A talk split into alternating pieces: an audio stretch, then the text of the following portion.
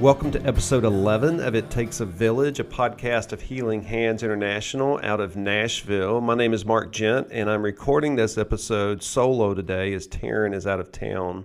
And by the nature of today's topic, focusing on what is happening in the Ukraine, we're wanting to record and upload this podcast as soon as possible. If you're familiar with us here at HHI, you know that one of our pillars in ministry is how we respond to international crisis and disasters. Those are often natural disasters, of course, but what's on our hearts right now is we're just hurting. Uh, for the people in Ukraine and in Eastern Europe and the humanitarian crisis that's taking place. Uh, so today we have on a special guest, Dr. Gary Jerkins, who has a long-time connection to us here at HHI, but also has been involved in missions and ministry for over 25 years in the Ukraine. So we hope that you learn something.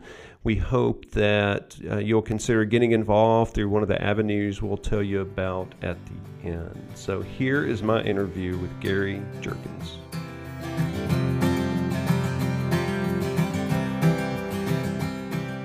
Gary, welcome to the podcast. Thanks for coming into the office today and recording, being with us on It Takes a Village.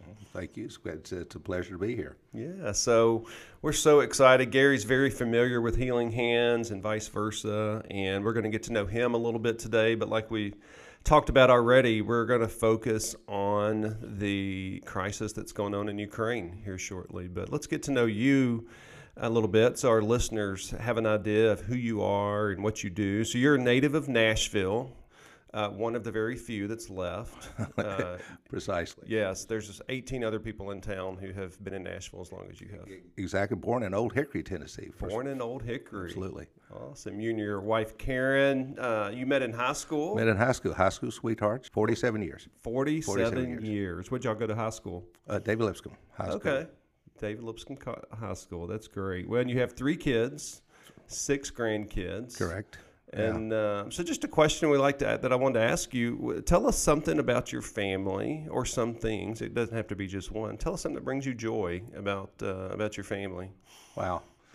Family. I mean, you know, that, that's family is a syn- uh, joy is probably a synonym for family. I mean, it really is. And uh, as you get older, uh, you get to see your your kids grow up and they become young adults, and, and they get to be not just your children, but they get to be kind of your acquaintances and friends. But I think the joy that I see in in our family is to, to watch them grow up and have their own family, and to kind of relive their childhood while they live in the uh, the childhood with their children, and to, to kind of watch them and grow and learn, and maybe have some appreciation of what it was like to raise them, and uh, and and kind of to live long enough for them to say, "Hey, thanks, uh, uh, you, you made some good decisions." Yeah, That's that's pretty nice. Yeah, that's great. And then grandkids come over to visit, and they get to hang out with y'all, and you load them up with sugar, and then you send them home for the night. Absolutely, there are no there are no rules at our house, and certainly whatever happens at our house stays at our house. And, uh, Nice. So yeah, but uh, four uh, I have four grandchildren in Memphis and two in Austin, Texas. So Okay. they, they, they come and uh, then we send them off. That's great. That's great. So, talking about your education, you went to David Lipscomb College, Correct. for your undergrad. So, were you a lifer? I was a lifer. Well, except I didn't go to I didn't I didn't go to kindergarten. Yeah. I Okay. didn't go to kindergarten. At all? Like you didn't go anywhere to kindergarten? No, no. Okay, you just started first grade. Well, I think you came out okay education wise. Yeah, I think so. Uh, so went to Lipscomb now to Lipscomb University for undergrad. Then you followed that up. You went to med school. Went to UT Memphis to become an ophthalmologist. Yes. And been practicing since 1982. Right. Uh, you know, I just a lot of people who go into medicine, become a doctor, uh, probably could have gone into any medicine that you wanted to. So, why the eyes? Why were you appealed to uh, going to school into ophthalmology? Well, yeah, it, interesting. You probably could talk to most anybody in any profession, and they probably saw somebody that they, they admired or they wanted to emulate, they wanted to be like.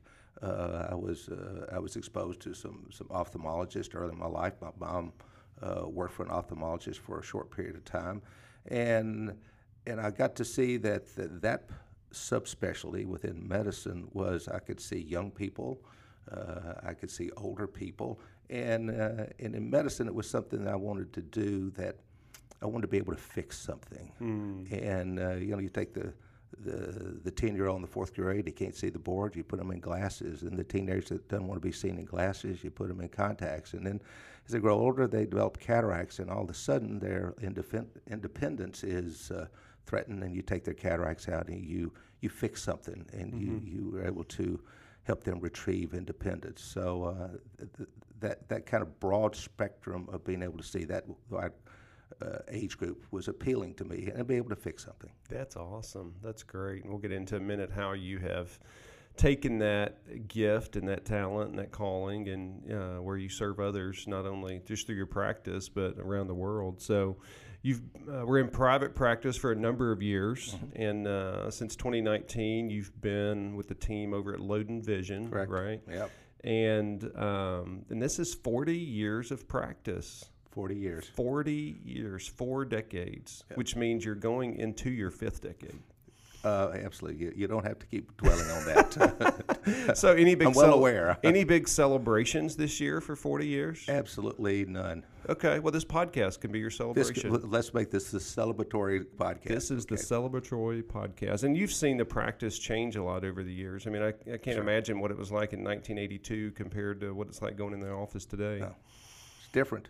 It's Very different. different. Yeah, my, my oldest son's an ophthalmologist, and the the the, the, the kind of distressing thing is he'll say uh, things like, "Dad, I uh, you did surgeries I've only read about in books." So Mm. the interesting thing, I've been able in, in four decades to see the That's great. remarkable e- evolution in the technology and what we're able to do in, in uh, the world of ophthalmology. So it's, it's quite gratifying. Yeah, that's awesome. So, after 40 years, what would you say today for you over at Loden Vision? What does a day look like in the life of an ophthalmologist?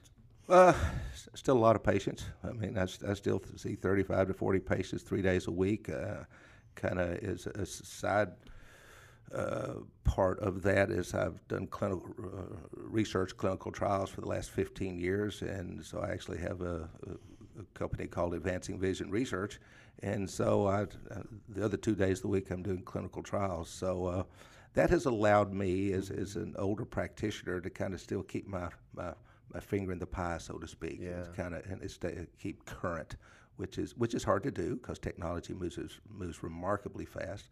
But uh, yeah, it's uh, it, it's it's still long days, and I like it. And you know, some days, like everybody else, you get them and say, "Well, I don't think I've got the energy to do this," and then lo and behold. Uh, you see those first couple of people, and you know it's it's it's like a shot of adrenaline. So it, I enjoy it. I still enjoy it. All right, Gary, you've had a long relationship with Healing Hands, uh, going back almost to the beginning. You were served on our board for a decade or so in the early days. Yes. Um, what do you recall about us as an organization back then? Uh, and then it- it's it's it's a kind of an, an amazing memory in that I'm sitting in a room here, this this nice building, and with a huge warehouse uh, attached, and uh, I was on the board when uh, we were still sharing space with disaster relief. And, and, and that was that was interesting. I mean, two very large humanitarian organizations, one domestic, one international, and I can remember sitting in the board meeting and say, you know, we don't have enough room. Where are we going to go? I mean, that was kind of the common thing. And it, most of the board meetings were filled with things like uh, how many trailers can we have in the back parking lot to put things in because we didn't have any place to put it.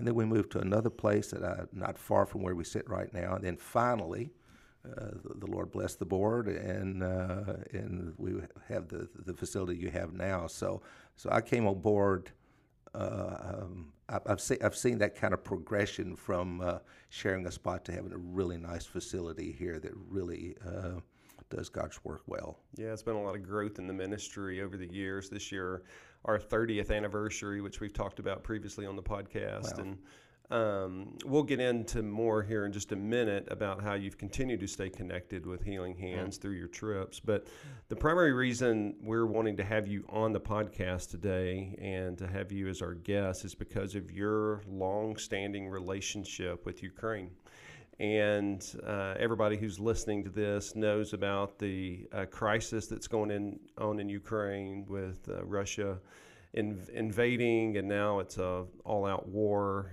and over one and a half million people have fled the country, and our hearts are just heavy. Um, it's on my mind. I know at least uh, every night uh, when I go to bed, I'm thinking about it, praying for the people, and then when I get up in the morning, I want to know what the latest, what's happened overnight, and um, but you're somebody who um, they're more than just like you know the names and you know the faces of the of people who you've got to be friends with over the years. So um, you've made over 40 trips to the Ukraine uh, back starting around 1996. Is that right? 19 October 25th, 1996. Wow, a specific date.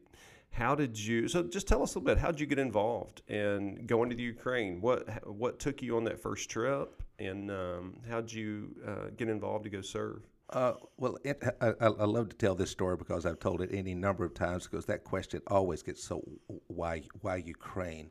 Uh, 1996, uh, I get a phone call from my brother who is a physician in Memphis and uh, attends the Highland Street Church of Christ there, and uh, he says we're we're taking a multi-specialty group of physicians and we're going to Ukraine and we'd like for you to be the the eye guy on the trip, and I'm thinking I don't know about this. And he added, and if you'll go, I'll pay for the trip. Mm. Now that that's that's that's significant, but that's an inside story. But mm-hmm. that's significant, especially coming from brother. Especially coming from her brother. But uh, I mean, literally, first of all, the end of the story, I ended up paying for my own trip. But um, I literally, like many people who listen to this, I literally had to go to the globe. I had an old globe. I had to figure out where is Ukraine? And it was part of the old Soviet Union, but where is Ukraine? Yeah, at that point, it hadn't been a country very long. Not very long, uh, 1991, I mm-hmm. believe. So uh, I, I, literally, and I expect there's a lot of people listening to this that, that had to go say, now let me go figure out this thing. But if you watch the news, everybody and his brother knows where Ukraine is. So I went on the trip, and you never know. You get on the, uh, I journaled during that trip, and I've gone back and read that, and it's like, why am I going? why am I going? And I still will get on a trip, it sounds kind of like, why am I going? Or when other people go with me, they'll say, so what am I going to do? And I say, sometimes you just go just to be. Mm. And uh, the first trip led to the next, and then led to the next, and you made you made uh, friends and acquaintances both pro- professionally and then from in churches and humanitarian aspects, and. Um, each trip tend tend to have the next trip. So well, I, I, need to go back and I need to do this, and I need to go back and I need to do this, and and uh, I can't tell you how many times I've gotten on the plane in the last 26 years and said, okay, this is this is probably my last trip because this project that we're dealing with at this point in time, or this hospital, or this clinic, or this group, I think I think we pretty much we have people in place that will can, can be self-sustaining and they'll they can take the project forward. You know, and, and God's always got a little surprise right around the corner. A lot of people call them God winks. And all of a sudden, you're introduced to another person that has another idea, and there's another project, and it's like, okay, I guess I'm coming back. And yeah. uh, so one trip turns into 47. Yeah. Yeah. Wow. And what what's the intent and purpose and the mission behind most of your trips? It all started medically, uh, medically, but but also related with humanitarian aid. So those were all those were always tied to, together. And then as time went on, I, I, made really good friends with some some ophthalmologists over there, and some some of them I call them my Ukrainian brothers, and I have a Ukrainian niece over there, and you know, and, and we jokingly call each other that. And but but through that, you end up opening the humanitarian door there, and you help clinics and help hospitals. You know, we've taken microscopes in and, and all surgical surgical teams in, and so and that just keeps opening the door. All, all with the backdrop of uh, why are we there? Because we're Christians, and we want to, want to share the, the, the love of God, and we want to share the, the, the gospel of Christ. And that's always the backdrop. Now, we don't go in with our microscope and, and here's the microscope and here's the Bible. Um, but it's interesting that somewhere along the way, without exception, some of the doctors will say, So why do you do this? And there's the door. Mm-hmm. And there's the door. And you have to be prepared to open, to, to step through that door and answer that question. Yeah. Well, when you're going to serve and to be the hands and feet of Jesus, uh, they can see that. They can see that you're gonna that you are light and that you're there for a greater sense of purpose and a greater calling. How have you seen um, uh, just the healthcare in general change in Ukraine over the last 26 years, as it relates to specifically what you do? Uh, it's interesting because you go into clinics and uh, it, it's like I've been in, I've been in some of the best clinics that I've ever seen in the world um, in Kiev?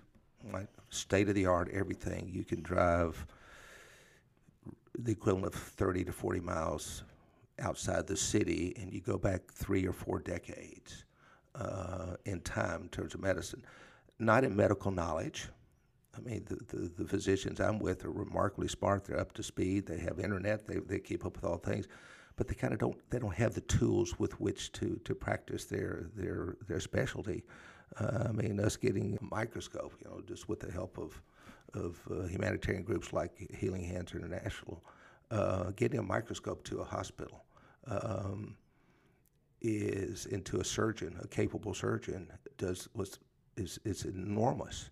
Uh, you know, you can take a you can take a surgery team in, and we can we can do lots of cataract surgeries in a short period of time. But man, if you could give that in the hands of a skilled uh, a skilled surgeon, and he can now serve the community, and uh, then we can go home and say, all right, what what do you need next?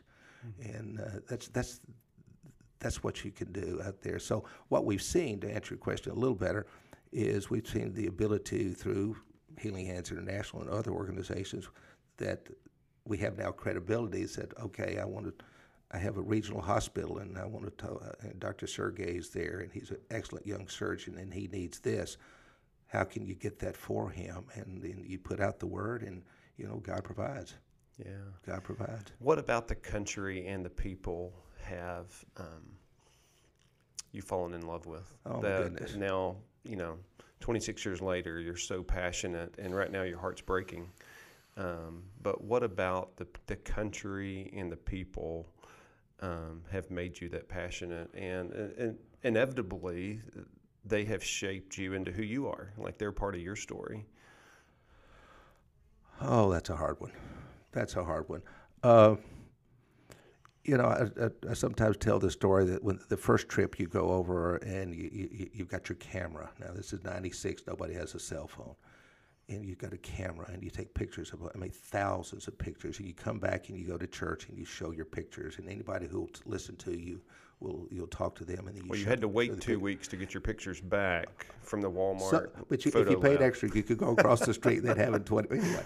So, but you showed pictures and pictures and pictures, and, the, the next trick you show pictures, and then all of a sudden, the pictures of places. You know, how many pictures can you take of, of the cathedral? And all, the pictures of places turned into pictures of people, and so it's all about the people, and that's the, thus your question, and.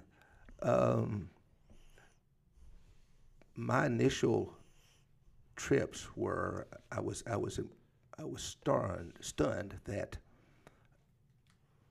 there was a lack of trust, and I think that I think that comes out of the uh, I think that comes out of the old Soviet Union. I mean, the, the, you- didn't trust anybody, and it's like, why are you coming? Why are you doing this? It was it was it was novel for them to have an a American doctor. The, the first hospital I visited over there, I'm getting on an elevator, and I'm riding up to the third floor to, to view their surgery suites. And the, the lady who was running the elevator was an elderly babushka with had on, had on her scarf, and she rubbed my back both when I got on the elevator to go up and then we came back down, she she put her hand and she rubbed my back. And I asked the, the, the doctor why. And she says she's going to go home tonight and she's going to tell her family that she touched an American. Mm. So it was it was such a novelty, and that you couldn't get trust. Then when we got we worked with the same people over and over and over again. When that trust was there, it was like such. The people we work with were were caring. They cared about their family. Uh, they're no different than we are. They they love their children. They love their kids. They're very protective of them. And uh, you've just seen seen over the, the course of my experience over there, you've seen people kind of open up and be a little bit more trusting. And, and that helps you. That helps them be more receptive to the story that we like to tell. Mm hmm. Well, and and that's going to lead us into um, really where God has led you several years ago with Sea Star Kids.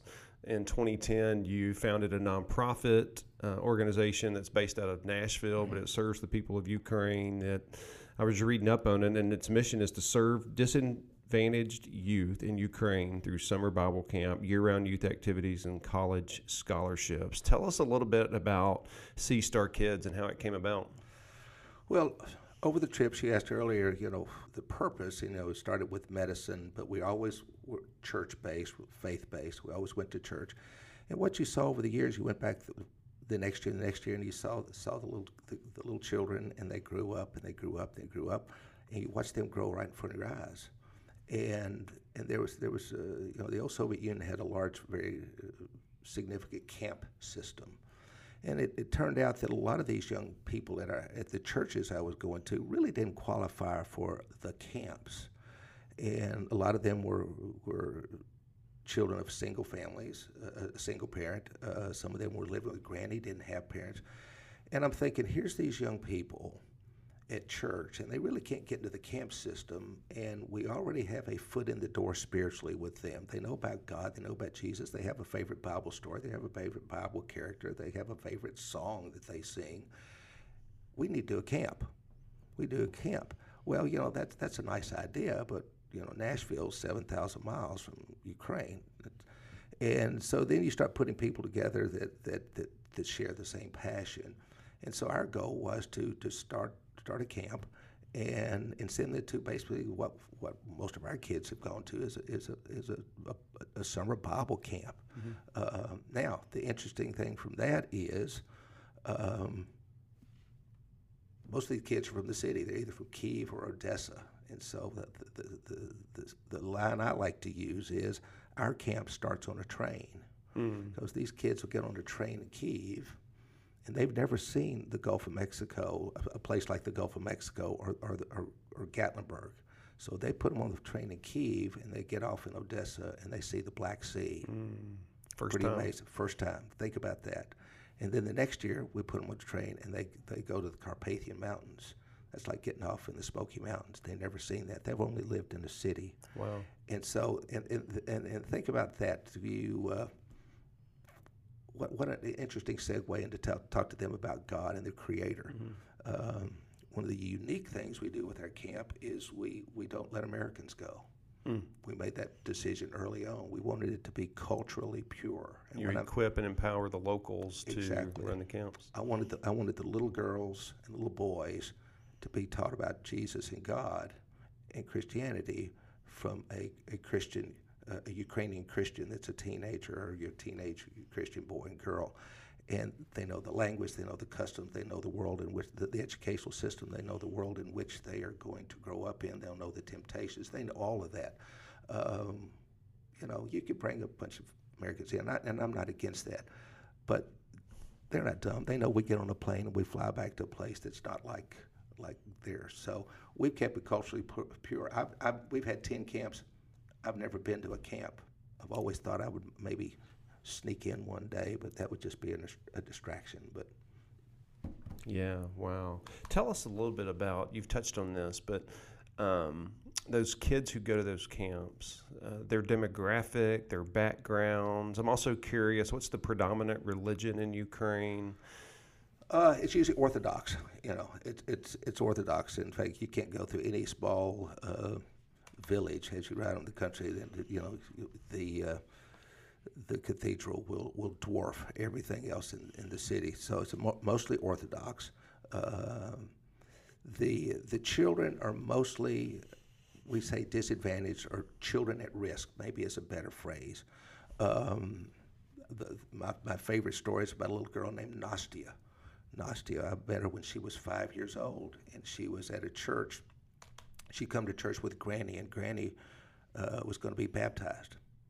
And we met Nastia, and uh, so we were going to support Nastia. And so through another organization, uh, we supported her on a, on, a, on a monthly basis.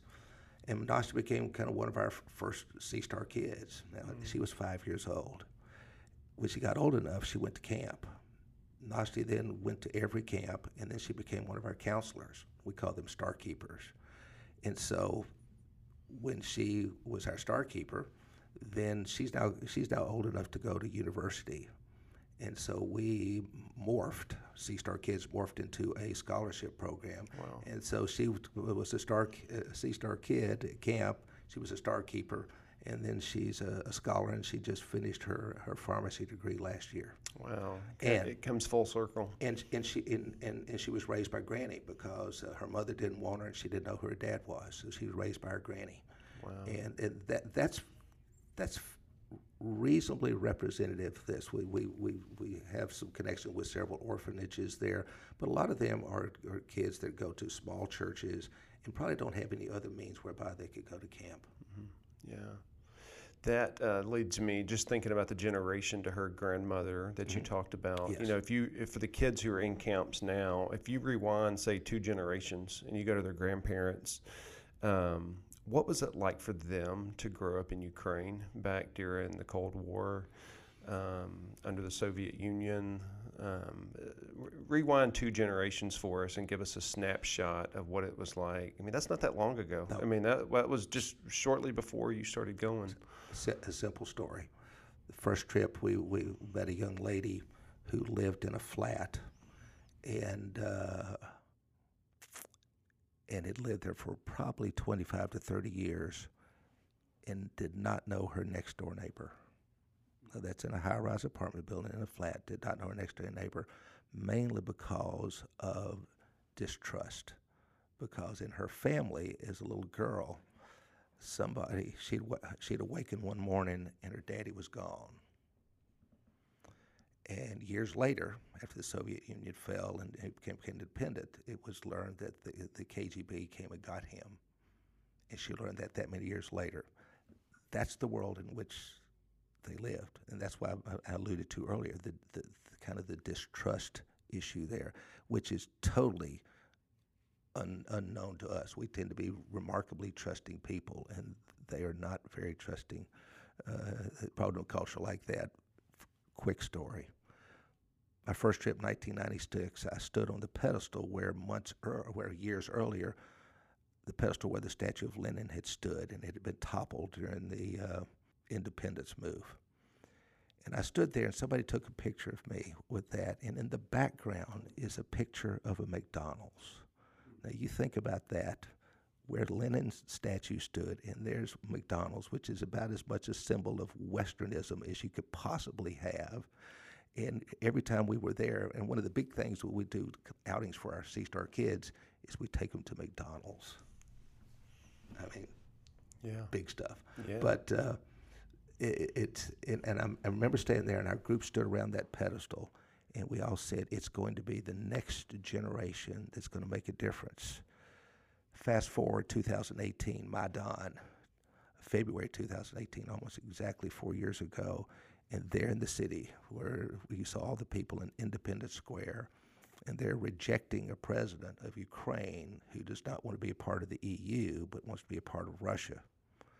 And uh, and, and and I sit there in the middle of the night watching that, and I was texting back and forth with a young lady that I knew over there.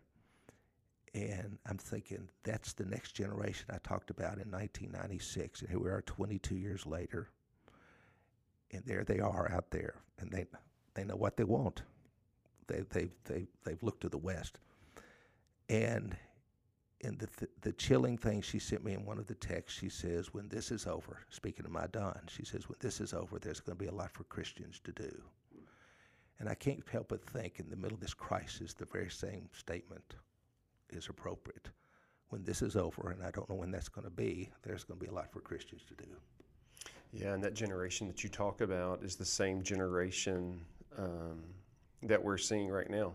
It's that his- that is rising up and Yes. is not standing Yes. for um, uh, the atrocities that are being thrown at them, and that they're um, they're protecting their country. They're protecting what they believe in. Uh, so one of the another reason we wanted to have you on, not just we wanted to talk about Sea Star Kids, but we wanted to give our listeners a sense of what's happening on the ground from a perspective of someone like yourself, who just has these deep um, rooted relationships with the Ukrainian people. And Um, I can't imagine what it was like for you a couple of weeks ago when it broke out. Uh, it must have just been gut wrenching for you to watch. Uh, were you surprised when the invasion happened, and how did that hit you personally? Uh, you know, it, it surprised me. Uh, in, not to be geopolitical, but uh, I told somebody the week before. I said, "There's no, there's no way Putin is going to uh, he's invade because basically he's got everything he wants right now uh, without firing a shot." Uh, I think obviously inside that man's mind is beyond anybody's capability. Um, you know, I sit there on that Wednesday night, on that Wednesday night, and I watch the correspondent uh, being interviewed, and as he's talking, the air raid sirens go off, and I, I don't think I've ever had a feeling like that before, uh, because that's like I'm hearing this on the television, and I've got people there that I know and I love, and that's what they're hearing, and that that's just an ominous ominous sound. You know, since that time, uh, if you saw the other day, there was a uh, an attack on the Holocaust Memorial, place called Babi Yar, uh, and a big TV tower. The the uh, the lady who is the director of our camp, uh, Galina Shirvchuk, uh, lives three blocks from there. Uh, we haven't heard from her in two weeks. Uh, I, I, I prefer to think that she's just gone dark and and is is trying to protect her family. Uh, there's other families over there that we've been able to keep up with through Facebook and other means. You know, that have made it through, the Slovakian border and uh, to the Polish border. Some people are along the way. Some people have gone up, can't leave, and they're up in the villages. Um, yeah, it's it's it's it's real. It's it's real. I know these people. I know their names. I uh, I got an email from one of my young doctor friends in Western Ukraine in a city called Ivano-Frankivsk. And at the end of her email, she says, uh, she says, why do the Russians hate us? Mm. I'm thinking she's that generation. She's probably 28, 29 years old. Mm-hmm. So why do the Russians hate us? Mm-hmm. And I already told back. I said they don't. It's it's governments. Mm-hmm. mm-hmm. So it's it's it's tough. Yeah. The whole spectrum. It's heart. it's heartbreak to anger. Mm-hmm.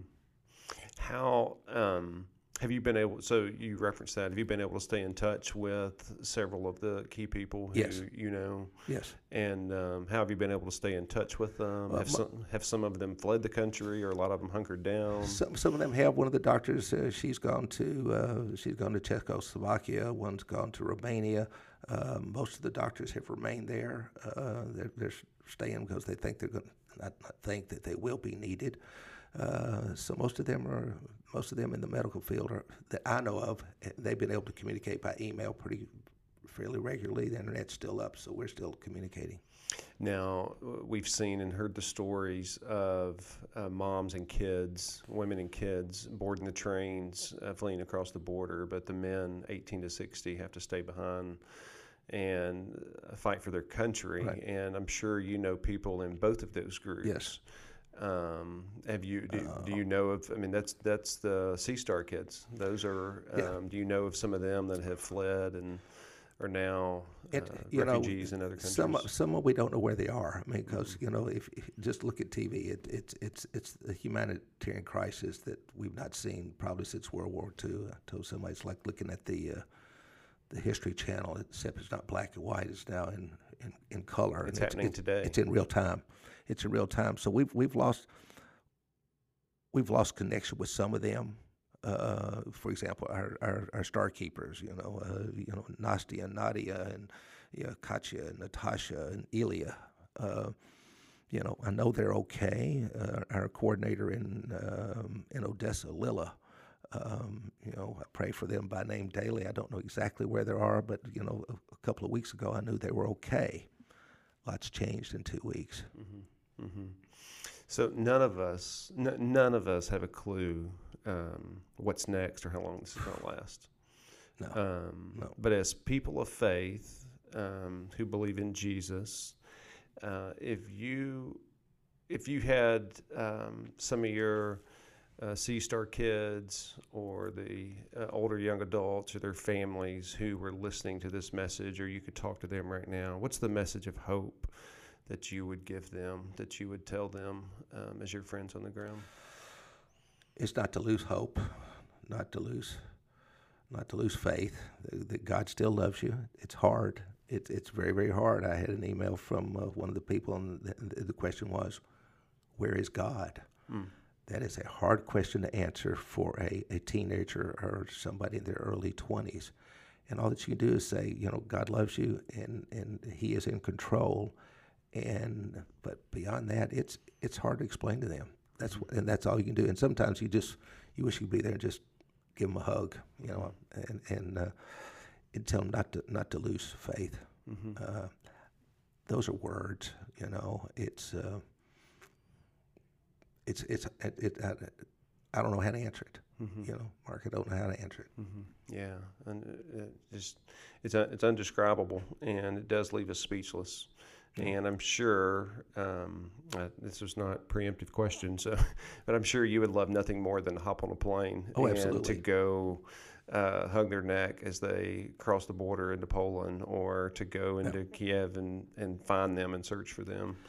And uh, right now, uh, all we have to offer at times is is, is our, our prayers and to encourage them when you hear from them. You know, it is. Uh, uh, all you can do is pray. I don't know how many emails I've sent, like like others, like myself, who have deep connections over there.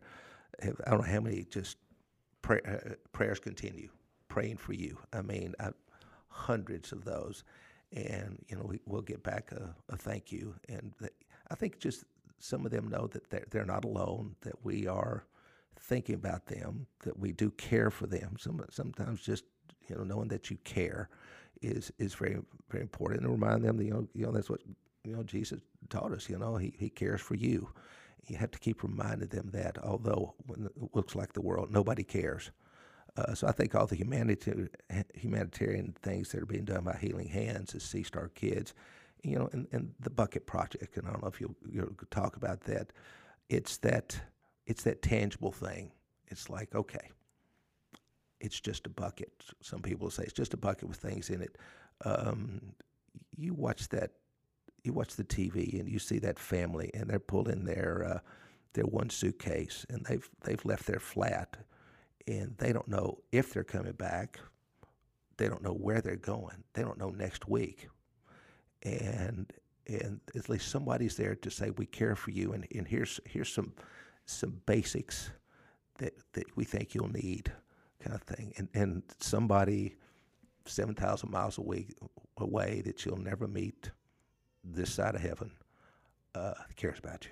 Gary, that's a good segue uh, talking about the Family Bucket Project. We're now going to bring aboard Art Woods, our president here at Healing Hands International, so we can talk about our partnership with Gary and Sea Star Kids. Art, welcome. Yeah, thank you. Thank you.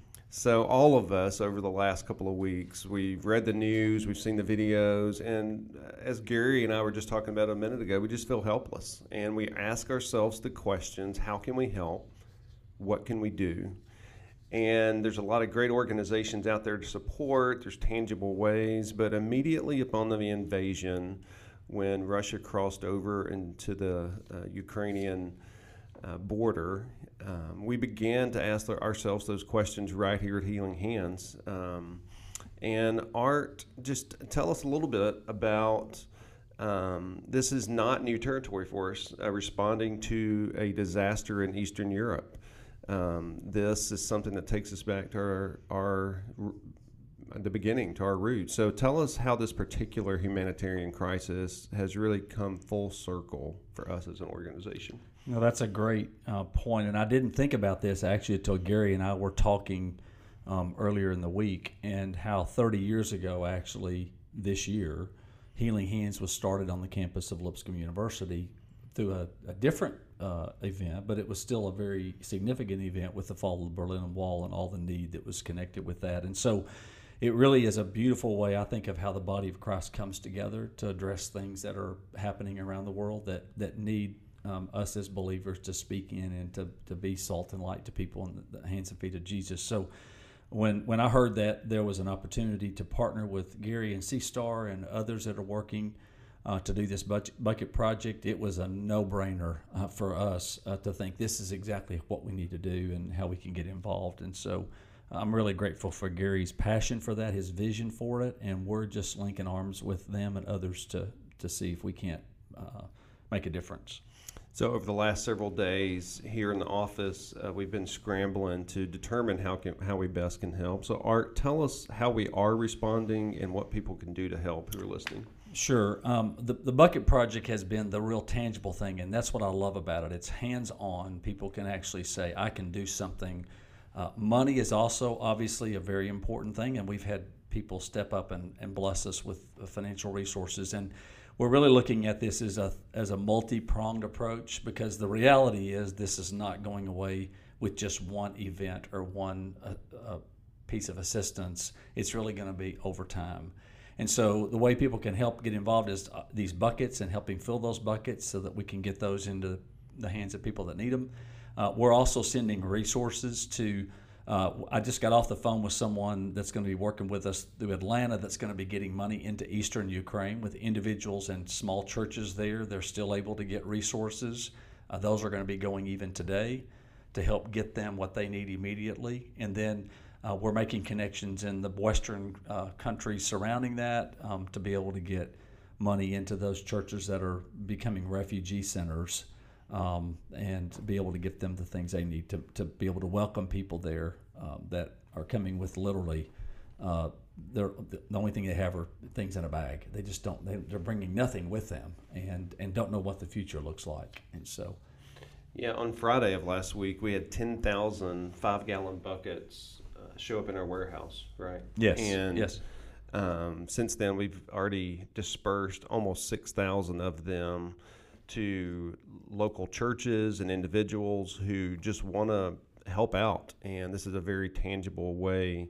Uh, where they can help out. Gary, uh, tell us a little bit about what's going to go in these buckets, and then um, how are they going to help those people who receive them, like we've referenced. Um, we'll talk about logistics here in a minute, but tell us a little bit about uh, what's going to go in these buckets and how they're going to make a difference.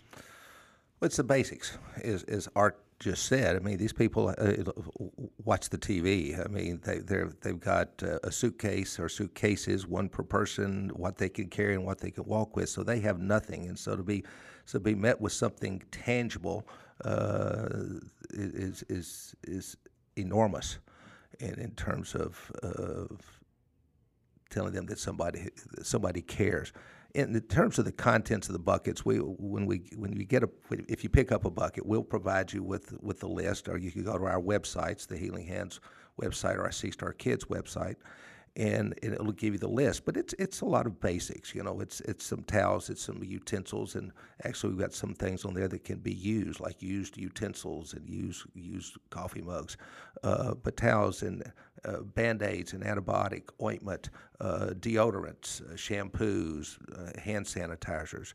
Uh, it's the it's it's the basics, the things that will help them at least survive for for several weeks with those things. And as, and as Art said, uh, th- this is this is the beginning of, uh, I sadly think it's going to be a very long road of assistance, and uh, I think that that bucket is is in my mind is kind of the the, the nidus of awareness of the, of what's coming.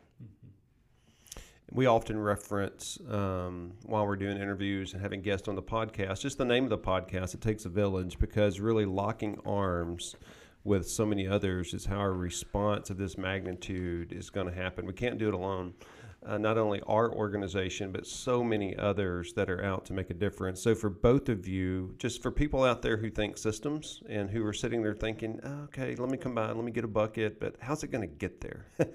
um, uh, Art, let me start with you. How's this going to happen logistically? Sure. Uh, we, we were actually talking, Gary and I were talking early this morning, and, you know, his vision, which I was so excited to hear about, was you know, let's do five thousand initially. Let's no, let's do ten, and we immediately jumped in and partnered with them to do it. And you know, we were talking about the shipping, and he's like, "My job is to get the buckets filled, and you guys are the shipping experts." So we've actually, but thankful to, to generous donors and some connections we have, that the cost of shipping those containers is, was covered as of this morning. Uh, we've just had people step in in an incredible way and be generous. So we're working now with a group out of Central Alabama. Some of those will likely come on containers from the from here in Nashville. Others those of those could be shipped from um, from down in Alabama. So we're working. We've got a conversation even this afternoon about how we can get those the most effective uh, and the most efficient way to get there. Um, and so that's kind of this first wave, and there'll be continuing deliveries of those buckets. My guess over the next several weeks Uh, as we're expecting buckets to come in from Texas and Kentucky and other places. People that have called and said, "We're getting our own buckets. We're filling them. We'll bring them to you." Yeah, you can go to Home Depot. Yeah. You can go to Lowe's. Yeah. Buy five gallon buckets. Make Yeah, sure you don't get have to have our bucket. Yeah, you don't No. have to have our bucket to do it. Yeah, Not, there's it's not an official bucket. Yeah, that's Nothing right. special about our bucket. So, um, and when you go to our website, hhi.org, um, on the top of the webpage, uh, it talks about Ukraine and the crisis. You can click on there, and then it gives you the family bucket list that you can go purchase and buy supplies. Gary, once the buckets get there, how will they be distributed? Who? How will that happen on the ground? Well, that's that's that's still a work in progress because obviously there's there's logistics, governmental logistics, getting people in. Uh, one of our uh, Art and our connections, uh, I think they leave for Poland on Friday, and uh, we're going to have some eyes and feet on the ground there very very soon. So I can't give you a specific, but uh, people are working very very hard. You know, it's kind of a three pronged thing. Let's let's get things in the buckets.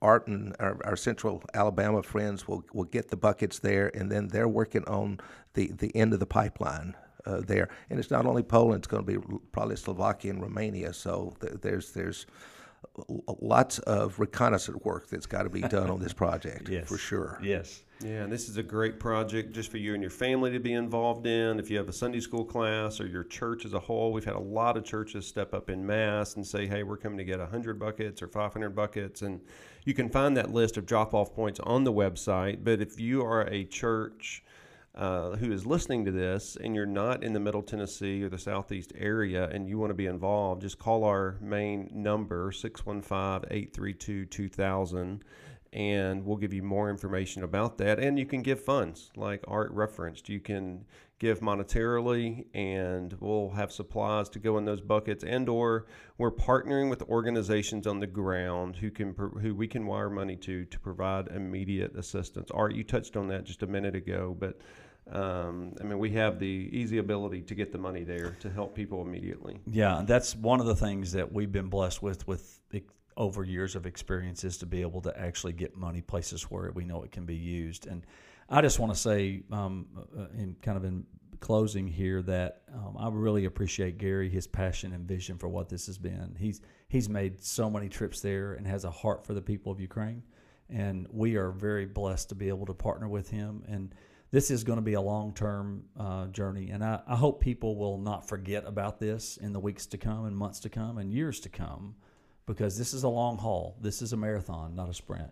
And so, what we're doing now is sprinting, but we need to be a marathon thinker in terms of how we can help. And we're grateful for all the people that have already given, that have trusted us to do that. And we will be the very best stewards, as I know Gary and Sea Star Kids will be, with every dollar that's sent to be used to help bless the people of Ukraine and help um, give God the glory for all of that.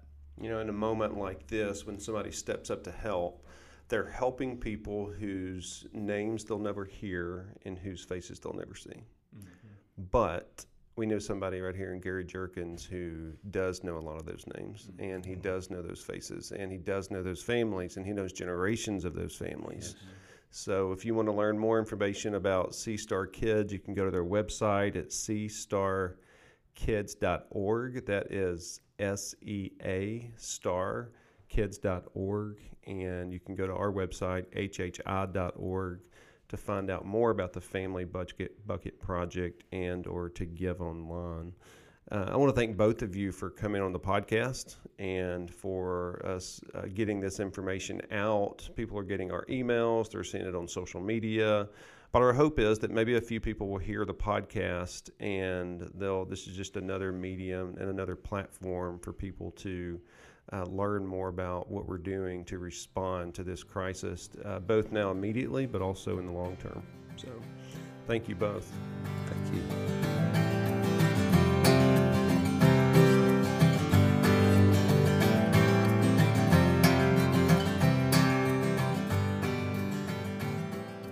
That's a wrap of episode 11. We appreciate you listening. If you're a first time listener here on It Takes a Village, you can go back and check out our other episodes. And um, we really appreciate Gary coming on today. And I'm glad that Art came on so that we could talk about how you can get involved. You know, something that Gary spoke about in his 25 years of going to the Ukraine is when he said, for the first several years that he went, he would take pictures and he found himself taking pictures of places. But then over the years, uh, he took less pictures of places and those turned into pictures of people. And it's all about those relationships. And that is why we are doing this. It's to help those people um, likely who you'll never meet, but uh, who through your prayers and through your support, you can and you will make a difference in their life. So, uh, as we end, we just want to remind you how you can uh, be involved and how you can help. You can go to our website, hhi.org. It is on the homepage. Um, all the details on the Family Bucket Project and how you can contribute financially if you want to give a donation or you can go to seastarkids.org. That is S E A starkids.org. And you can also follow us on all the social media platforms uh, Facebook, Instagram, Twitter. And thank you. Thank you for joining us today. Thank you for locking arms with us in prayer as we continue to lift up uh, just brothers and sisters in Eastern Europe, in the Ukraine, and even in Russia as they are also hurting for what's taking place. Uh, so stay tuned. We'll have another podcast coming out soon. And thanks for listening. See ya.